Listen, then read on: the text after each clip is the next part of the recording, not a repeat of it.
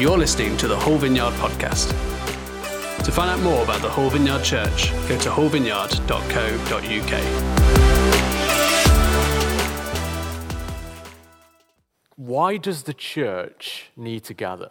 Why does the church need to gather? And next week we're going to be gathering for three services. Really, really excited uh, about that. I'm going to be launching our brand new series. But today I just want to take this moment this week for a bit of a fireside chat with, with you all to try and answer that question.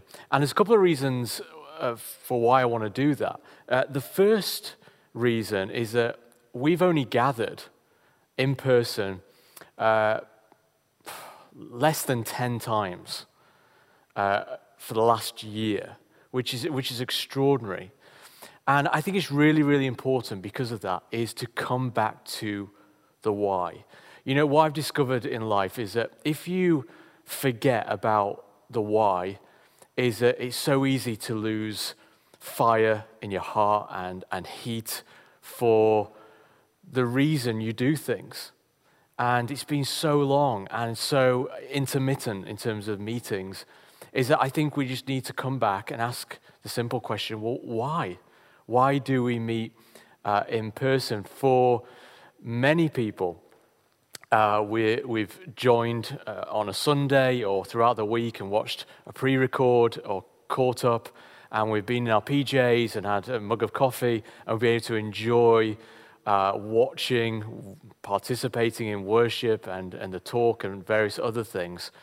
Why leave that? Why leave the comfort of my home in these circumstances to gather again. I think it's really, really important to understand once again why we should do this. The second reason is that for many of us, this pandemic has been a massive game changer, really, for how we see life. And I think for many of us, is that we were just caught up on autopilot and on a treadmill of, of maybe attending church and gathering as a, a community before COVID. And maybe it became a little bit of uh, a consumer mentality for us is that we would come when we felt like it, we would pick and choose, we would sometimes enjoy things, sometimes not. And uh, I think COVID has been a great leveler and has brought us back to basics. As everything has been restricted and stripped away, I think it's really, really helpful and healthy to once again cast our hearts and our eyes upon church and the reason to gather and what is our purpose in that uh, and our attitude towards it. So, really, this is meant to be a, a talk to re envision us um, about why we should gather. Now, as way of introduction, let me just preface this with a couple of further points. First of all, um, some of us will not be able to gather like we did before, uh, and maybe that's for health reasons. And you need to understand that we are in unprecedented, exceptional circumstances. And so only you know in your own heart that for you, still, if you can't gather and come in person to any of our prayer meetings or Sunday services or uh, some of the other things that I'm sure will open up over the coming weeks and months, then this is not something to feel guilty about. That's a decision for you to make, and it's a choice for you to make before you and, and the Lord. And uh, the reality is, is that um, because we've only met a handful of times over the last year, you need to realize that one of the main reasons for that is for people's health and well being. So we're committed to that. And, and secondly, connected to that, as we said, that the present and future church will be a hybrid of in person and online. So we're completely invested in and committed to um, resourcing people. We recognize that the foyer has moved and we want to connect with people who are in different geographical locations, those who really uh, may struggle to come and gather as a church because maybe they're ill or for other circumstances. Uh, for people we, we discovered who've come to faith this last year, who they've said to us, look, if, if, if it meant coming through the front doors of a church, we would never have got involved. We would not have connected, we would not have met Jesus. Um, but because it was online, we've been able to connect. So it's really, really important that we continue with that. It's been amazing that we've essentially planted an online congregation in the last year, which is just extraordinary. So, here, here my heart in this um, talk is that we're committed to online as well as in person, and we understand your circumstances and situation. But I think it's so important that we're envisioned today about why we gather because of the voices and the narratives and, and the noise that we, we hear and we read about on the internet, through social media. And, and it's really, really important that we cut through all of that and come back to God's Word.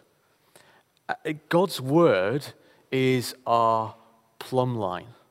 And so, if we really want to be re envisioned uh, and, and to understand why it's so, so crucial that we gather as a church community, we need to come back to the Bible.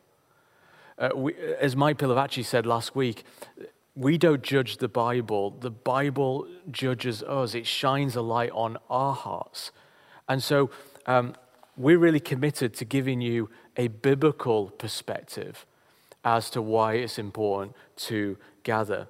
And biblical truth has never been more needed than, uh, than in today's world, especially with the, the kind of the multiple stories that are out there and a tsunami of conflicting emotions. And, and maybe for us is that we're so overwhelmed by our emotions, we're so overwhelmed by the noise and the opinions and the stories.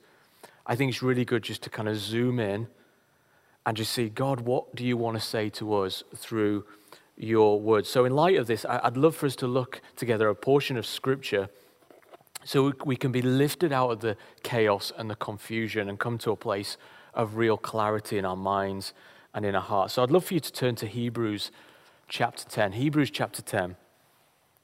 And we're going to read from verse 23 to 25. Hebrews chapter 10, verse 23 to 25. And it says this Let us hold unswervingly to the hope that we profess for he who promised is faithful.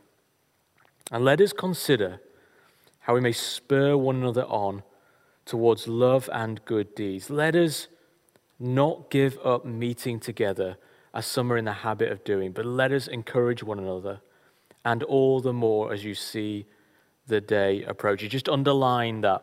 Let us not give up meeting together as some are in the habit of doing. Hebrews chapter 10 is a bit of a hinge passage. Uh, the first nine chapters of Hebrews is all about Jesus Christ being better than anything else. And, and multiple times it says Jesus is better than. We don't realize actually until we um, delve into those first nine chapters of, of how good we have it in Jesus and all that he has done for us uh, on the cross. And, um, and, and then you have from the, the chapter 10 onwards is really how do we take what Jesus has done for us and, and apply it to our lives, apply it to our Christian walk. And, um, and so you have this doctrine that undergirds the application. And, and you see that theme throughout the, the whole of um, the Bible this idea of identity before activity, that we must understand that we're human beings before human doings, that um, the who must always uh, be the driving force behind what we do. And so it's really, really important that we understand that as people of faith. And so you've got in this hinge passage in chapter 10, really the whole book of Hebrews condensed. The, the, the story and the meaning and the heart behind that book is in this one chapter. And it's about the life of faith. And it's about how do we live this life of faith? And it's through essentially perseverance. And here we have this encouragement to persevere in the life of faith by gathering together as a community. And um, the context here, I think, really opens up this idea to us. And I think it's really timely, just looking at the context back then and our context here now uh, and how that joins together. And it's so, so powerful. In verse uh, 32, if you just go on a little bit, He says, Remember those early days after you had received the light, when you stood your ground in a great contest in the face of suffering. Sometimes you were publicly exposed to insult and persecution. And so that really is the background to this book, is that these followers of Jesus were being persecuted. Now, uh, Jews, as it were their custom, they would go and meet at the temple. And they would go and meet at the temple together to meet God. That is where they would go to meet God. So it was their tradition, it was their habit, it was their custom. But, but many Jews had been converted and started to follow Jesus Christ. And there was great persecution attached to that. And uh, they went against the tide.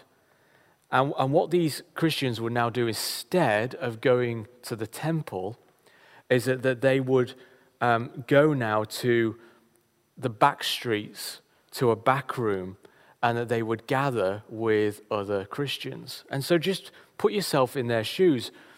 Uh, imagine you're, you, you've been brought up a Jew and you start to follow Jesus, and you, you, would, you would go to the temple with your family, with neighbors, with friends, and you'd be going up to the, the heart of the city. And the heart of God for them, the heart of their religion was the temple, and, and they would be going. And then suddenly, you reject that and you stop doing that and you start to go to this little back street in the city to a back room to meet with other Christians. Now, of course, they were seen, and there's only a small crowd of them, small community. They would be seen as eccentric, they would be seen as, as, as mad for doing this. Above all that, they would be seen as, as heretics for doing that. They were coming to worship Jesus as Lord. And so they were rejecting the fundamental doctrine of Judaism, which is that there is one God. Now, for Christians, there's now the doctrine of the Trinity three persons in one Godhead. This was a, a, huge game changer. So these Christians were, were being persecuted. They were also in, in, danger from the Romans because the Romans accepted certain religions like Judaism. Uh, but, uh, but as soon as you became a Christian, you were separated from that, and the Roman state would now bring persecution. So they were going against the tide. They were going against what they knew. They were going against family and friends. And um, this was too much for some of them people who start to follow Jesus, they would begin to compromise. So some of them would kind of still go to the temple and adhere to the customs and the rituals, but also nip off to the back streets and join with other Christians. Uh, for others, it was just too much, and they rejected Christ and went back to the temple.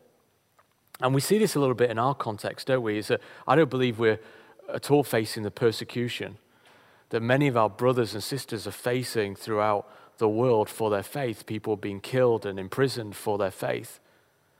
Um, but certainly, and we, I don't want to over dramatize this, the pressure seems to be mounting. Christians seem to be in the minority.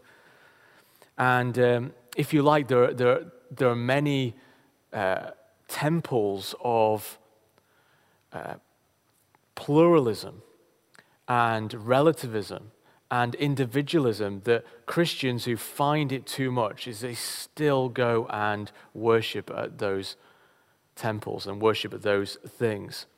And so just take individualism, for instance. You know, there is no higher authority. This is the understanding. There's no higher authority than that of the individual. So whatever you decide, whatever is true to you, then that is the most important thing and for many today, it is also um, a great pressure to compromise. You know, there's no challenge in following Jesus. Jesus is one of many ways, and He's here just to affirm our choices. It's kind of come as you are, but also stay as you are. There's no challenge in the gospel. But for Christians who make Jesus Lord of their life, it is very clear that there is no sitting on the fence. There is no one foot in, one foot out. It's no, let's go and on a Sunday to the back streets and meet with other Christians, and then the rest of the week we go and worship um, at a temple that suits us. We go and follow another kingdom agenda that suits us and affirms us and, and what we want in our lives. And the plea here, the plea here is this look, I know it's tough. There's persecution, there's comp- the threat of compromise, there's extraordinary pressure.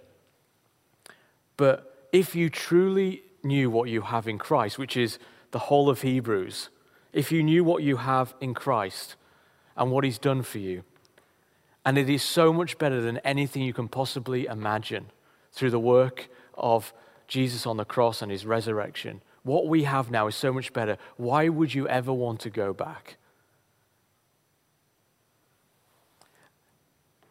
And in the light of the perfection that you have now received through Jesus and his shed blood, the exaltation, the encouragement is to persevere in the life of faith.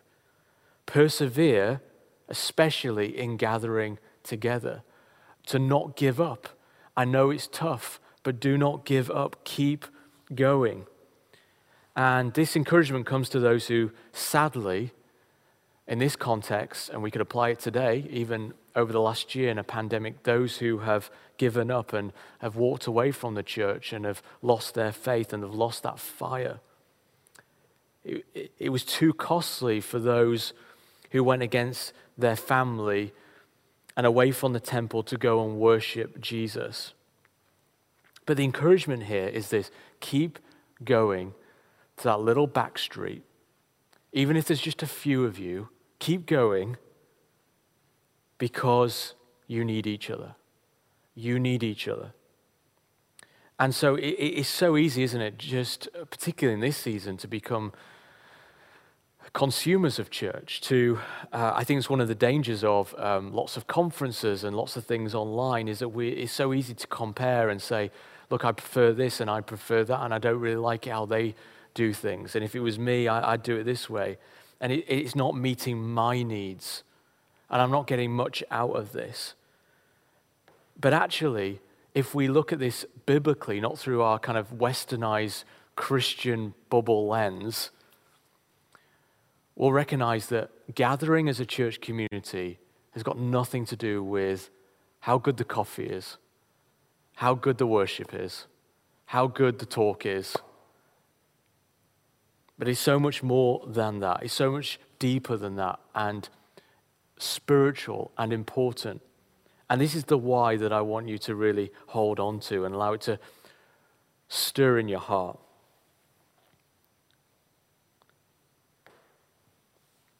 We, as a church community, are down off Clough Road, off this little street called Vulcan Street. And the encouragement here is this is that we come down this back street called Vulcan Street to meet here together as a church community.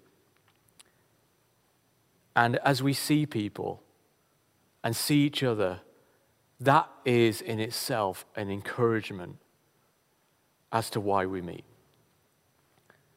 As we look at each other and as we gather as a testimony to the risen Christ and what he has done in our lives, just showing up and I want to elevate just showing up, particularly with all the restrictions that are happening now. The fact that we can't really talk to each other and we can't pray for each other like we used to, and we can't, um, we know we can't sing, we're going to wear our masks and social distancing and all these things. Actually, just showing up and looking at each other is what it's all about. It's an incredible encouragement. And some of you think, look, I, I don't have anything to offer right now. I, I, I feel so weak and empty, and it takes me everything I know just to kind of get me and the family sorted, just to attend an in person service right now. Uh, just to, to leave the ha- comfort of my own house and have it all there online, and just to attend. It is such a big, big thing. don't you realize fighting through that, getting through the battle, and just turning up so that we can see each other is the incredible encouragement. And as we come down this little back street called Vulcan Street and we see people, the question for us is this who can I encourage today? Who can I encourage? Not who do I want to say sit with, but who do I see or I know is struggling, or that person who I know has come on their own? And of course, that will look different as restrictions lift, but I, I want you to capture the heart that actually, for, for me as the pastor, when I look out and I know people's stories and I know the, the, the struggles that they're going through, I, I, I know often the decades of, of tension that they lived with and the trial and the pressure and the fact that they still turn up and just show up. That is the greatest encouragement to me. It, it helps me to keep going because I see people who are going through some real difficulty who are still showing up to encourage one another in the days that we live in. I know for many of us, you may think you have not much to offer, and you're battling all sorts of internal and personal battles, but you keep coming is the greatest encouragement. You are like trophies of grace. And so you, you see now, as we gather in these difficult days, what we're saying to each other, particularly in a pandemic, as we gather on, on these uh, welcome home Sundays and we, we start to come back to church and we gather at a prayer meeting, is that what we're saying to each other is that, hey, I can do this and I can keep going because I see you and I know what you're going through and I see that you're doing it. And that's a great mutual encouragement to me. And if they can do it, then so can I. And as we look around the room and as we, as we worship the best way we know, and as we, as we pray and as we take communion and as we prophesy, it stops being about attending church or going to church, but it is much more about we are the church, we are the body of Christ, and we gather together as family to encourage one another. And it's here, it's actually only here as we gather as a church community that we fulfill the new covenant demands upon a Christian to encourage one another, to love one another, to admonish one another, to serve one another, to carry each other's burdens, the one another's, or the duties, if you like, the, the, the absolute privilege of being a Christian only happens in the context of community and the church gathered. It's an encouragement to each other and it's a witness to the resurrected Jesus. Because he is alive, I now go and testify of his resurrection by coming to church and gathering as the church and encouraging and meeting one another. You know, church attendance and gathering is actually a ministry. I don't know if you've ever thought about it like that in those terms, but gathering as a church is a ministry. And that's how it is seen here in the book of Hebrews. That is a biblical perspective. It may not be a consumer mindset, but it's certainly a biblical perspective that we are so, so keen to get back to. It's where, as it says in these verses, it's where we spur one another on. And the writer of Hebrews is convinced, absolutely convinced, that the soaring subject of the whole chapter, the breathtaking glory of God, is embodied and worked out in the rhythm of gatherings week after week. The gatherings of us as the church family. Showing up to church is serving others, to gather is to encourage and, and, and think about how could it be otherwise? You cannot regularly encourage one another to those who we only sporadically see. Showing up to church is serving others, to gather is to encourage. That is the heart of this message in Hebrews and for us today. Without the ministry of attendance, this is what I want to see. It's not about attending church, but the ministry of attendance, of showing up, of just in all your weakness and frustration and the pain and the grief that you're in, just showing up. We stand here behind our mass and we're saying, Look, we look around the room, say, We're in this together. The ministry of attendance, without it, we cannot be known. And, and if we're not known, we cannot be encouraged. And if we're not encouraged, we cannot endure. And so, do you know in this season, and it will happen in the future, sadly, people will not endure and persevere the life of faith because they've not been encouraged. And they've not been encouraged because they are not known. And they are not known because they have not made it a habit of regularly attending. We gather then in order to mutually encourage, and we encourage in order to mutually endure. That's why it says here, doesn't it, in verse 25, encouraging one another, and all the more as you see the day drawing near.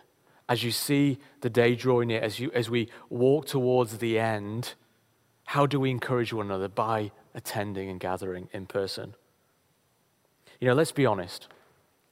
If church is fundamentally and I know, I know it can appear this way because of the online stuff, and we're, we're doing our absolute best to put on uh, some, some communication and some worship and various other things just to help facilitate us in this season. But if church is fundamentally about what happens up front, on the platform, if you like, by the few, you know, let's, why not stick with our joggers and our internet worship? But, but to the degree that our intuitions are being formed and reformed and shaped and envisioned by God's word, to the degree that we think of corporate worship as a family gathering, then, then tuning in to this from our living rooms will start to feel as dissatisfying as live streaming our family dinners. That's why, for Joni and I, we, building on the incredible past, the legacy of this church is always about home. It's about family. It's about being together, being the church, not doing church. That is why we're elevating that language because it represents the heart and the DNA and the values of this church community. No doubt, Matthew 18, verse 20, is one of our Lord's most sweetest promises. It says this where two or three are gathered in my name, there am I among them. Not where two or three are logged on, where two or three are gathered in my name, there I am among them. And, and, and what Jesus is talking about there is, is actually people being gathered, but physically in the same place. It's not incidental, it is done on purpose. It is the heart of God, it is intentional, and it forms an identity that we are the gathered people of God. And so I want to encourage you just once again.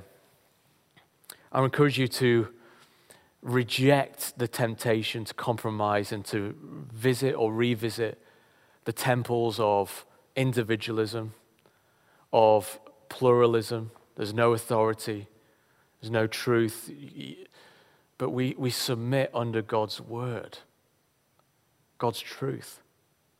It's not driven by our preference, that we don't give in to compromise. But actually, we as the church, we, every single week, there's something in us. We go, we turn, look to ourselves, and we turn to those of you married, those who have kids, we turn to each other and go, We're Christians. This is what Christians do. Christians gather as the church family, and we do it faithfully, and we do it week in, week out, whether we feel like it or not, or whether we're not happy with something or not. We do it because biblically we're encouraged that if we want to persevere in this life, if we want to fulfill the call of God on our lives, that it comes from gathering together and not giving up. And as we look around the room, it's an encouragement about what we can give. You know, when we're not giving of ourselves and we're not serving and we're not encouraging and we're not, we're not serving with the gift of God upon us, somebody else is missing out. So the encouragement is, is like, we don't want anyone to miss out. I don't want anyone to feel discouraged because I know that people in our church community are going through a lot worse things than, than we are. And so I want to encourage them today. I want to stand with them. I want to be with them. And you know, as we as a church get a hold of this, I tell you something, it, it, is, it is transformational. With the way that we perceive one another, the way that we see church gatherings, that we recognize that we're here to encourage one another, to spur one another on, to serve one another, to pray together, to worship Jesus, the risen Jesus, together, to experience his presence, which is unique when the body is gathered with the temple of the Holy Spirit. Paul wrote to the church in Corinth. When we start to understand that, we recognize actually we're being the church. We're not doing church. And the ministry of attendance is just that it is a ministry. So, friends, I, hope you've heard my heart today. And if you've got any questions, of course, come and chat to myself, Joni, the staff team, any of your leaders. And uh, let's encourage one another, particularly in a pandemic, particularly in a crisis, particularly in this season. Let us be there for one another. And for those of you, this is still a journey. We love you. We're here for you. Please don't forget that. And please reach out if you need anything. God bless you. Thank you for listening to the Hull Vineyard podcast. We would love to connect with you and welcome you home to church. To find out more, go to hullvineyard.co.uk forward slash connect. and stay up to date with all that is going on in the life of our church, go to hullvineyard.co.uk forward slash church news and sign up for our weekly mailing. Thanks for listening. We hope to see you soon.